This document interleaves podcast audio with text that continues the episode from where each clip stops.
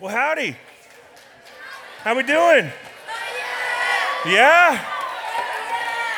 You guys missed your mommies yet? Oh, she would be she would be so hurt if she heard you say that. Uh, here's what I'd love to do.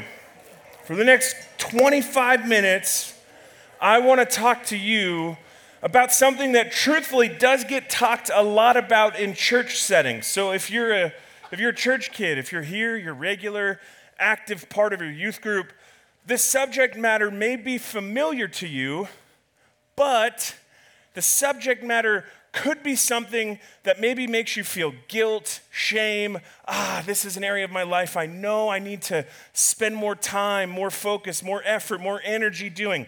Set that aside, okay? And if you're not a church kid, we're going to talk about something that, that truthfully for you could, could be a stumbling block. This could be an area of great confusion in your life because of, of what it is we're going to talk about. Okay, so here's what I want to do. Next 25 minutes, fresh start, okay? Because the, the thing I want to talk to you about tonight, the thing that I want to get to the bottom of, what is the truth about this subject, is the Bible. If you have a Bible, hold it up in the air for me. Okay, now I want you to take that Bible and I want you to open up to John chapter 1. Same place we were last night, just a few verses later. John chapter 1. I'm going to read some passages to you and then we're going to pray together, okay? So once you're in John 1, look up at me. We'll get ready to go.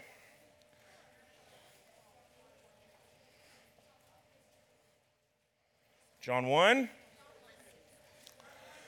John 1, here we go. It sounds like this. John 1, we're going to start at verse 19. It says, Now this was John's testimony when the Jewish leaders in Jerusalem sent priests and Levites to ask him who he was. He did not fail to confess, but confessed freely, I am not the Messiah. They looked at him and asked, Then who are you? Are you Elijah? He said, I am not. Are you the prophet? He answered, No. And finally they said, Then who are you? Give us an answer to take back to those who sent us. What do you say about yourself? John replied in the words of Isaiah the prophet I am the voice of one calling in the wilderness, make straight the way for the Lord. Now, the Pharisees who had been sent to question him, Why then do you baptize if you are not the Messiah, nor Elijah, nor the prophet? I baptize with water, John replied, but among you stands one you do not know. He is the one who comes after me, the straps of whose sandals I am not worthy to untie. This all happened at Bethany on the other side of the Jordan, where John was baptizing. Let's pray together. Lord Jesus, we ask you tonight to send your spirit of truth into this room. That that same Holy Spirit would reveal to us more about your character, more about your love, more about your kindness. Would you teach us tonight, God? We're up here at camp, some of us having the best time ever. But we're not just here for the best time ever. We're here to be transformed. And that can only happen when we come face to face with you, Lord. So tonight, would you speak to us? Would you teach us? Help us to understand this book, this oftentimes misunderstood book that has a lot to say about who you are. We love you. It's in your name we pray. Amen. Amen. Amen. So I got a question for you, okay? Don't talk right away when I ask the question, okay? Just think for a second, and then I'm gonna call on you for a response, all right? Here's the question I have for us tonight. During the pandemic, so the last two and a half years, did you pick up any new hobbies? Yeah? Have you learned any new skills, gotten into anything new? Yeah? Over here, green bandana guy. Start doing devotions. Way to go. Heck yeah, man. I'll just clap. It's just me. That's fine. Awesome. Yeah, right here. One more time. The ukulele or the ukulele? Which one? Because right here. Good job, by the way. Yep. Learning how to ride a dirt bike. Nice. Yes. Start going to church more. Congratulations, right here. Tried to memorize Deuteronomy. Hats off. Way to go. Congratulations. Well, well, hang on. Before we clap, how far did you get? Okay, all right. He's honest. I like it. He got to the third sentence. Yeah, red shirt. Face your fears. What were your fears? Like skydiving or swimming with sharks? Trying new things and stuff? I like that. That's amazing. Uh, yes, blonde, curly hair, red shirt. Yeah. You swam with whales? Dang, way to go. This is why, uh, this is why I like you guys. Deuteronomy guy, devotions, church, no clapping. But swimming with whales, everyone's like, I approve of that. That is good behavior. Uh, uh, let's go. Yes, blue on the end. Real loud for me.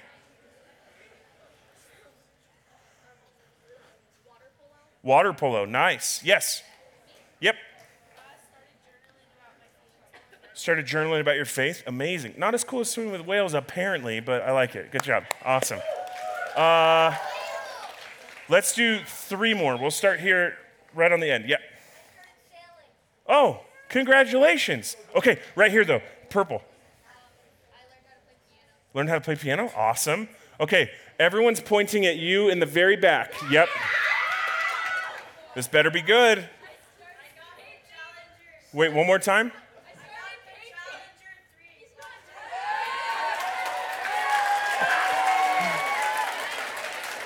He stole, he stole her moment. Okay, now, young lady in the back, real loud for me. You started painting. Good job. Good job. Okay, right here, just because you guys are all very excited. Yep. One more time. She's learning self defense. I like that. That's awesome.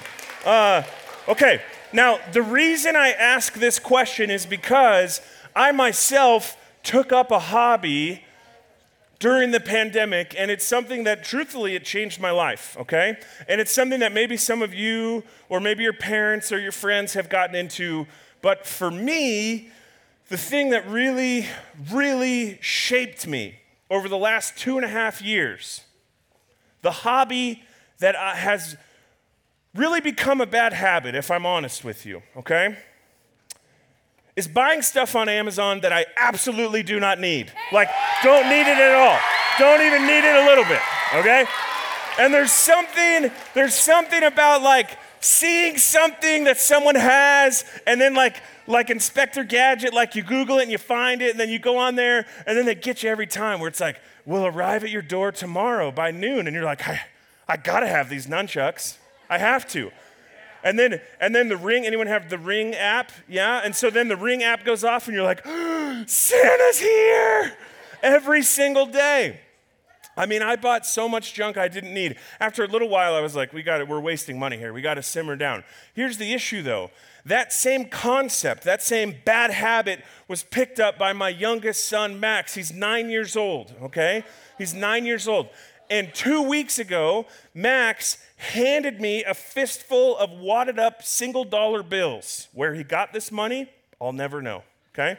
Could have stolen it, could have earned it, Maybe he sold like my own things at a thrift store. I don't know. I don't know what had. A pawn shop, I have no idea, okay? But what I do know is he convinced me that what he needed more than anything else on earth was a stomp pad for his skimboard. Yep. That gets the kids every time. So if you don't know, a skimboard is a little, a little board, looks like a surfboard without fins, that you slide on the sand and you hit a wave, and then you, you surf that wave back in. The stomp pad is a piece of rubber that goes on the board so your foot doesn't slip off. Now stay with me, because what I would hate to happen is that you only remember the story and not why I'm telling the story.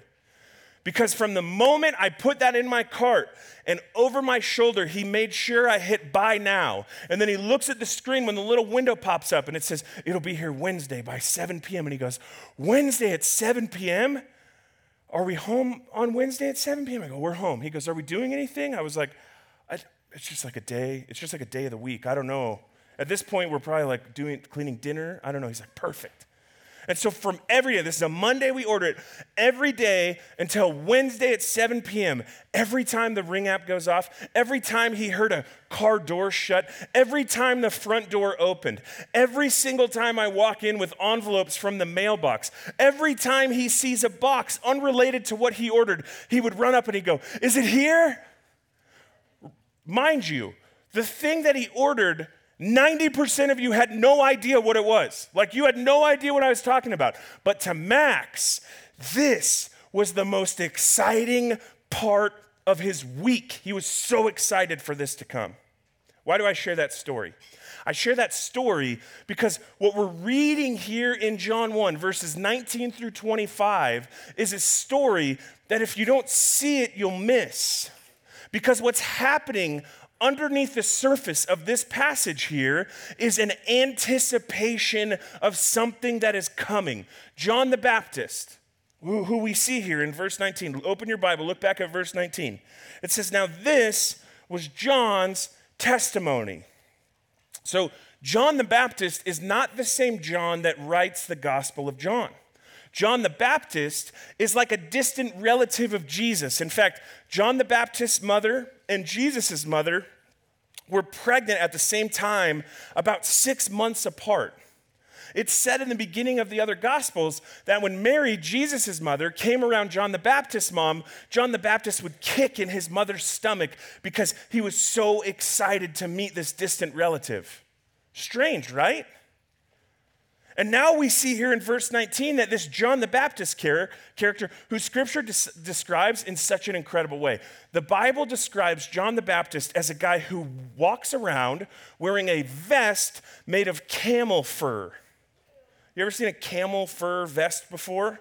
It tells us that, that John the Baptist would wander around the desert eating locusts, which is like a grasshopper dipped in honey. That was like his food. Just, mmm. Oh, grasshoppers are great this time of year. Don't you guys agree? But here's the deal John the Baptist, if you read through the first 18 verses in the book of John, John the Baptist had a role. Stick with me here. Don't, don't let me lose you, okay? I promise I will do my best to explain this. John the Baptist had a role. John the Baptist's role in the ministry of Jesus was to be that guy who reminded everybody he came in contact with, he's coming. You have to understand that Jesus is coming. And so John would go so far as to baptize people in the name of God in the Jordan River. Now, John had been doing this activity for so long that the religious leaders during his day were confused by this. And now we pick up the verse where we just read, because it tells us that this was John's testimony when the Jewish leaders in Jerusalem sent priests and Levites to ask him who he was. John was stirring up such a scene that the pastors and the church leaders during Jesus' day went to go, Who are you? What you're doing is incredibly disruptive. What you're doing is very strange and odd, but it reminds us of something that we've studied since we could read. Will you please tell us who you are? John the Baptist replies in verse 20. It says, He did not fail to confess, but confessed freely, I'm not the Messiah. Now, this is one of those moments where we have to really apply our minds to what we're reading in Scripture because something is happening here, and I would hate for you to miss it. What's happening here is that there are a group of people who, like my son waiting for his Amazon box to come, have been waiting for years, for decades, for centuries for a millennia. That's 2,000 years for an activity to happen. They'd been waiting. And John comes and he bore a resemblance. And the things he was doing reminded them of Bible verses that they had read when they were young. And so these church leaders go to John and go, Are you the guy? You see, what was happening here is in Jewish culture, when you were young, you would memorize the Torah, the first five books of the Bible. You would memorize all of that. Your faith was very core to your identity. It was very core to your ethnicity. And so Jewish men would have known the first five verses of Scripture, or first five books of Scripture, first five books of the Old Testament. And within the first five books of the Old Testament, there are promises made. Promises that ensure that one day a Messiah was going to come to make right mankind's sinfulness, we'll talk about that tomorrow, with God through blood on a cross. We'll talk about that in two nights. And so, what we see happening here is there's a trigger going off, like that little ring app on your parents' home. You're on your parents' phone, you hear the chimes, and you're like, oh, someone must be here. And so the religious leaders and John the Baptist know something is going on beneath the surface. And this seems similar enough to what has been talked about, similar enough to what has been prophesied, that, that I'm, I have to just ask Are you the Messiah? And John the Baptist, it says in Scripture, he answered freely, I am not. But, he says, they said, Well, who are you? Are you a prophet? No. Finally, they said, Who are you? Give us an answer and take us back to take back to those who sent us, What do you say about yourself? John replies in the words of Isaiah the prophet. Isaiah was a prophet, huge book in your Old Testament that was written hundreds of years before this verse. And he quotes it. He quotes an older Bible verse and says, I am the voice of one calling in the wilderness, make straight the way for the Lord, he says. What's the point? What am I getting at? The point that I want to make very clear to us tonight is that the religious leaders and John the Baptist had such a thorough understanding of their Bibles that they were waiting with hopeful anticipation for the promises of God to come true in their lives. They understood Scripture so much so that they could identify that something may be happening that my great, great, great, great, great, great, great grandfather had talked about, had told me that this day might be coming. You see, their understanding of the Old Testament changed the way that they lived their life presently. I think this is important because in today's day and age, the average person who claims to be a Christian would be technically considered biblically illiterate. Do you know what illiteracy is? Illiteracy means you can't read, okay? So to be biblically illiterate means that you don't have any basic understanding, contextualization, knowledge, or flow of the Bible. The average person today who attends church doesn't spend any time in Scripture, but can spend hours watching their favorite Twitch or YouTuber live stream them playing Minecraft, okay? The average person today, I'm not saying this to hurt your feelings, I promise. I have a point with this, but the average person today if put into this setting in John 1, would have completely missed who John the Baptist resembled. Wouldn't have known to ask the question of who are you because they wouldn't have any understanding of what was promised before they themselves even existed. This idea of knowing Scripture, of being formed by God's words, of allowing it to influence your life, is exactly what I want to unpack for us for the next few minutes tonight. But let's start first by answering the question of what is the Bible? What is the Bible? Let me answer for you. That's, that's something that I would love to do for you. The Bible, hold it up if you have it in your hand. The Bible, the word Bible in Latin literally means library.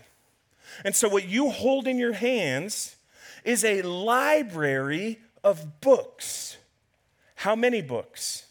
66. Good. Some of you are, are cubby bears from Awanas. I love that. 66 different books written over a 1500 year time period on three different continents. Can you guess what they are? Europe, Africa, and Asia. On three different continents, all telling one consistent story. The Bible is a library of books written by over 40 different authors, comprised of 66 different books, written over a 1500 year time span, all telling one consistent story. And the story of the Bible that begins in Genesis 1 and ends in Revelation chapter 22 is the story about a God who loves you so much so that he went to great lengths to restore a relationship between you and himself. The whole of Scripture, the fullness of this library, and the narrative that it is describing for us has one consistent theme, and that theme is Jesus. Quite literally, from Genesis chapter 3, verse 11, there's a promise of someone who would come and strike the head of the serpent. Until in Revelation chapter 22, we read that there's a day coming where there'll be no more pain, no more tears, and no more sadness anymore because everything that's been promised between this cover and this cover will have come to fruition. But the question I have for you is how do you know to anticipate the coming of Jesus and the love that he has for you if you don't spend time in the book. Now, if we took a wrong posture to Scripture, we would wrongfully think that the Bible, in and of itself, is God. But the Bible, in and of itself, is not God. Rather, the Bible tells us the story of God.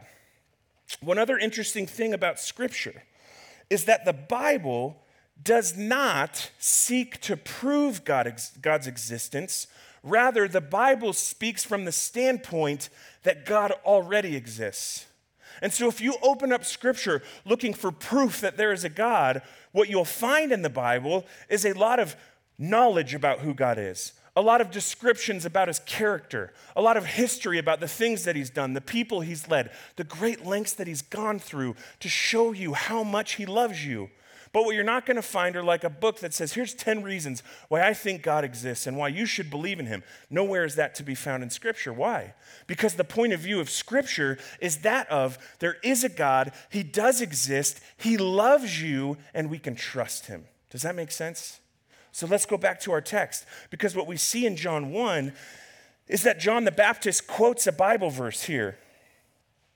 In verse 23, it says that John replied in the words of Isaiah the prophet, saying, I am the voice of one calling in the wilderness, make straight the way of the Lord.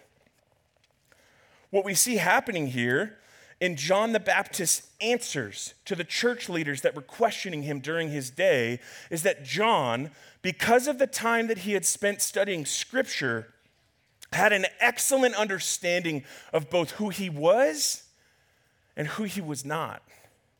You see, what John knew is that his entire life was meant to be a road sign, a marquee, one of those dudes outside T Mobile doing the splits and f- spinning the flippy sign around, going, He's coming, He's coming back, prepare yourself, He's coming back. So much so that when someone said, Are you the one who's coming? He goes, Not me. In fact, there's a day He's gonna come, and I'm not even fit enough to hold the straps of His sandals.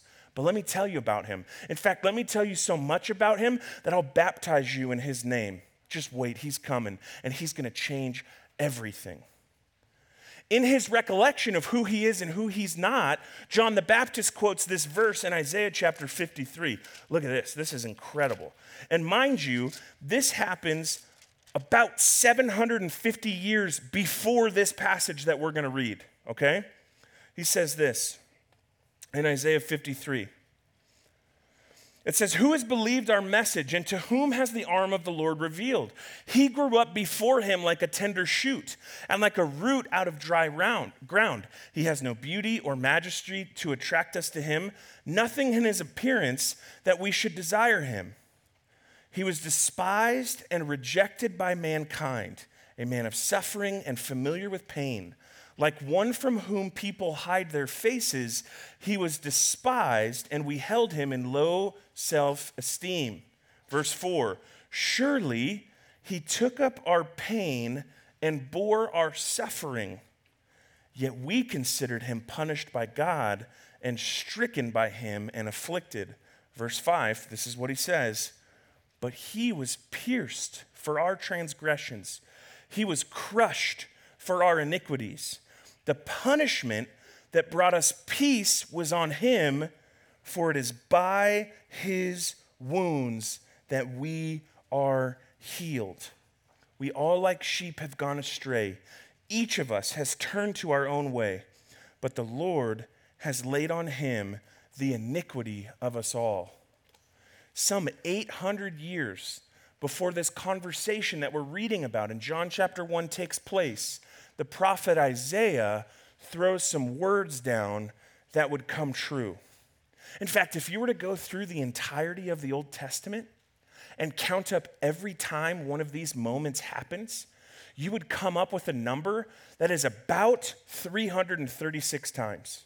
So, so in this part of your Bible, right here, just this part, just that right there, there are over 330 promises from God that there is going to be a Messiah who will come that will take away the pain of the world, that will take away the evil of the world, that will shine a light in a dark place, that, that, will, that will give us hope, that will give us eternal security. So here's my question If the Bible is filled with so many promises about who God is, about what He's done for us, why don't we allow it to influence our lives more? Like in this moment, we see a conversation where someone is actively looking for a promise of God to come to fruition in their life. And the only reason they know to look is because they spent time in the book. And so, the thing that I want to challenge us with tonight is this that God's word is trustworthy. And we know this to be true because the promises of God have come to fruition. In fact, the, the Bible would say that all of God's promises find their yes and amen in Jesus. That, that, that God's word is something that we can trust. It's not something we worship, but it's something we spend time with. Jesus himself speaks to this in the book of Matthew, chapter 4, verse 4, when he says this. He says, He says, It is written that man shall not live on bread alone, but on every word that comes out of the mouth of God. Man shouldn't live on bread alone. I wonder if Jesus had had garlic bread, if he would have worded it that way, right? Like, man doesn't live on bread alone. Have you tried garlic bread, Jesus? I'm sure he had. But the point is, Jesus is saying, hey, don't worry about what you're going to fill your tummy with. Live on God's word because that's what's going to give you the perspective, the eyes to see, the things to hope for in a world that is dark and desolate and, and, and at times crushing. Turn with me to this passage in, in the book of Second Timothy, chapter 3. And I'm going to close with this passage 2 Timothy chapter 3. 2 Timothy chapter 3. And we're going to look at verse 16.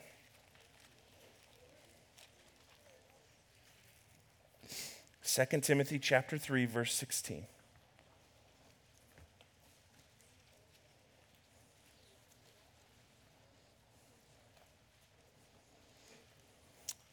2 Timothy 3 16 through 17 say that all scripture is God breathed. What does that mean?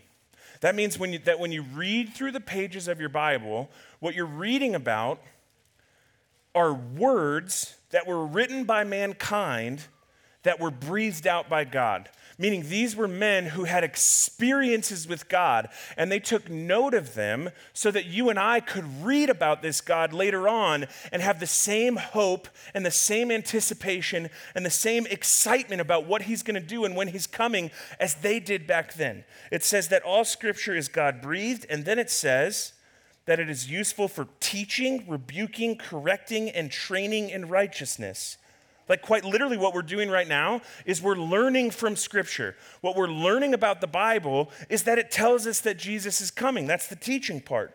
And then it tells us that it's good for rebuking and correcting, meaning when you claim to be a follower of Jesus, but the conduct of your life doesn't add up to it, the Bible becomes this tool that points that out in you.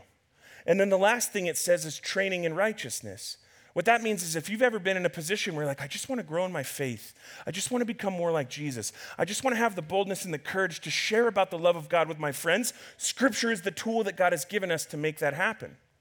But here's what goes on in most of our lives. What goes on in most of our lives is we don't take the time because the Bible can be confusing. Because the Bible can be overwhelming, because the Bible at times can be an intimidating thing to read, we shy away from it instead of asking questions. But here's what I know about each of us in this room. I know that we have questions about Scripture, but I also know that God, in His faithfulness and kindness to you as a middle school student, has given you a counselor and a youth pastor who would love to, what God's word says is disciple you, to show you the way. That doesn't mean they have all the answers. That doesn't mean that you can quiz them on every single word that's in scripture. But what that word discipleship does mean is, is that there are men and women in this room who desire to show you the way of following Jesus. When I was a kid, I used to love going to my grandpa's house. My grandpa lived on this big hill in Southern California overlooking the ocean in a town called San Clemente. Have you ever heard of San Clemente? It's an amazing place. My grandpa lived up on this hill and he bought this house right as soon as he got done with the Marine Corps for like $30,000. Goes over most of your heads, but if like me, you look at real estate, you're like, 30 grand for a house in San Clemente? Amen. Uh, preach it, brother. So he had this house 180 degree view of the ocean. That means his house was on the edge of a giant cliff, and you could look to your left and you could look to your right, and you could see the ocean. And he had a pool in his backyard because after he retired from the military, he became a pool builder. What a cool guy my grandpa was. And one day, I would go over there on the weekends, and one day I went over there and I noticed that his pool was empty. And I said, Grandpa, what happened to your pool? And he said, You didn't see the big crack at the bottom? And I look and I go, Oh my goodness, what's going on? And he said, I got a huge problem on my hands the way that they made my house all those years ago wasn't good. And so now what's happening is that every year there's rain, every year there's moisture, every time there's an earthquake, my house is moving closer and closer and closer to the edge of this hill until eventually my backyard will end up down in the ocean. I said, Well, what do they have to do? He said, Well, what they have to do is they're going to come in with a drill bit that's going to go like 100 feet down they're going to fill that hole with rocks and concrete, and they're going to attach that to the foundation of my house. And they're going to do that 12 times all throughout the bottom of my house so that my house can stay on the side of this hill and not slip off into the ocean. He said the foundation of it needs to be made right. Did you know that Jesus, as he's teaching in parables in Matthew 7, tells a story that is identical? In Matthew 7, Jesus begins to tell his followers a story about a wise man who builds his house on solid ground. He says, The rains come, the waters rise, the winds beat against it, and that house stays exactly where it is. But there's a foolish man who builds his house on the sand. And that foolish man who builds his house on the sand, when the winds come and the waters rise and the rain rains down on that house, it's going to be washed away. Jesus says that anyone who hears these words of mine and acts on them is like a person building their house on a solid foundation.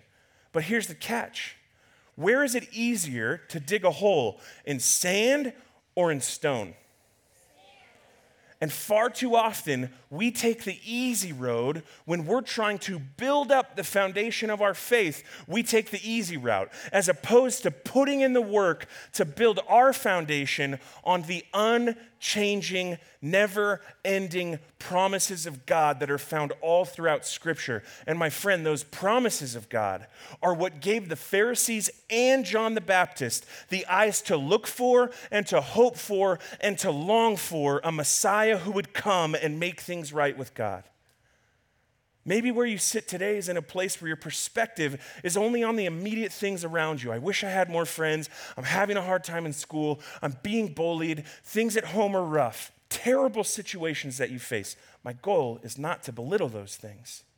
But what I do want to say is Jesus himself calls you wise when you build your life on the firm foundation of his teachings.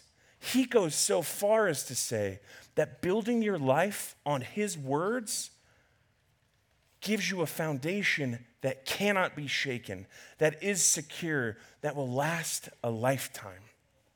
And so, the question I want to ask you as we end our time together tonight is what are you allowing to influence your life?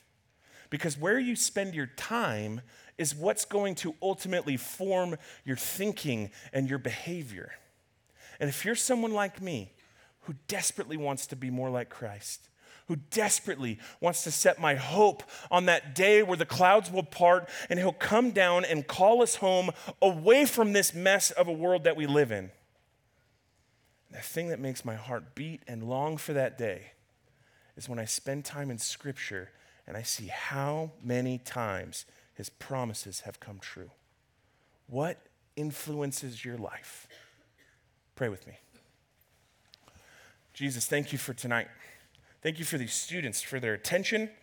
God, we're talking about deep things. We're talking about things that, that can absolutely be confusing. And so, would you help us, God, to find clarity and to find comfort in your word, the Bible verses that we've read tonight? Pray for the conversations that will happen throughout the next day around Scripture and the place of the Bible in our lives.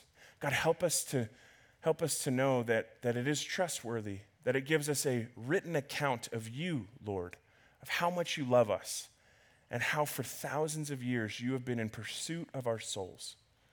We thank you for the tools and the gifts that you've given us to understand you better.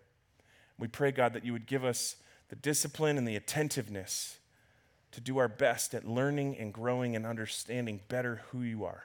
It's in your name we pray. Amen.